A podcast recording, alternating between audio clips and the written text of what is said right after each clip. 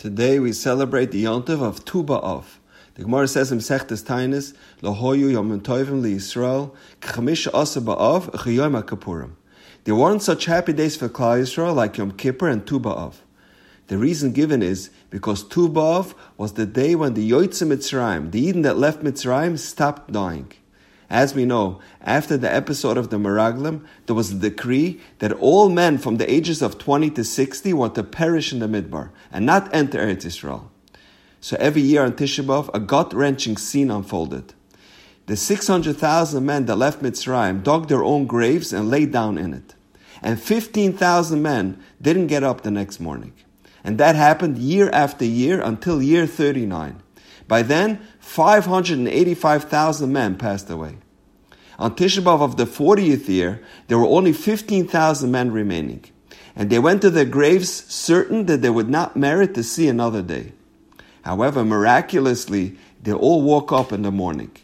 They thought they miscalculated the days of the new moon, so they continued their descent into their graves every night until the 15th day of Av.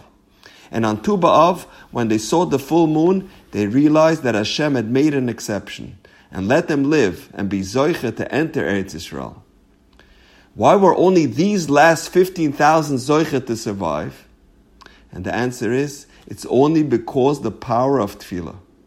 Can we imagine the pain and the anguish when every Erev Tisha every family had to say goodbye to their father or brother or son as they headed off to the cemetery not knowing if they will be from this year's 15,000 that will not get up from their grave in the morning. We imagine the depth of their tefillahs, that they should be spared for at least another year. However, the tefillahs of the first 39 years paled in comparison to the tefillah of the 40th year. Because every other year, while davening, in the back of their minds, they always knew there's a very good chance that they will not be part of this year's 15,000.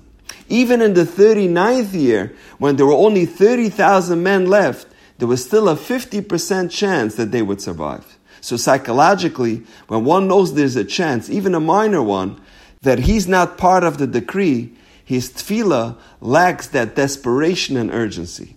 However, on the 40th year, when there were only 15,000 remaining, they all knew the math and knew that they had sadly come to the end of the line. They were staring death in the face. Their only chance of being spared was a truly powerful tefillah. Those 15,000 men prayed with great intent, with tremendous depth and meaning.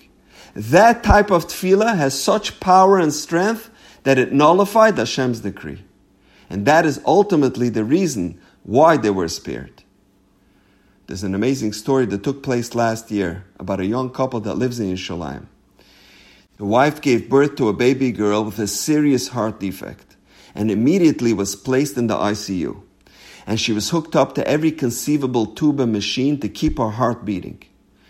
The doctor said the only chance of survival would be a heart transplant, and the couple was devastated. They placed their daughter's name on waiting lists in its Israel and abroad, and they waited. A year passed and still no phone calls. And the baby was getting weaker by the day. And life was slipping away. Then one day, and this was on the last Friday before Rosh Hashanah, the mother decided to do something drastic. Even though she was always careful to dress modestly, there were some clothing she wore that were borderline. People might perceive them as not so modest. It was not the highest level of tznius. She goes into her closet and this was a few hours before Shabbos. She takes these few outfits off the rack, and she's armed with a large pair of scissors. And she cries out, Ribono Shel Olam, Kishem Shani Kareya. Just like I'm tearing up my clothing, please rip up the evil decree against my daughter and find her a new heart. And she kept on davening. And she kept on repeating, just as I'm ripping up my clothing, rip up your decree against my daughter until she completed ripping up all of those outfits. And when she was done, she felt as if a tremendous burden has been lifted off her shoulders. She continues preparing for Shabbos. Five minutes later, the phone rings. They were calling from the hospital. Please bring your baby in immediately. We found the heart that matches your daughter. The surgery was Baruch Hashem successful. By 4 a.m. Shabbos morning, her daughter had a new heart and a new lease on life. That's the power of tefillah. And when we take the initiative and go the extra mile, that accelerates our Yeshuos even faster. And now we know. Have a wonderful day.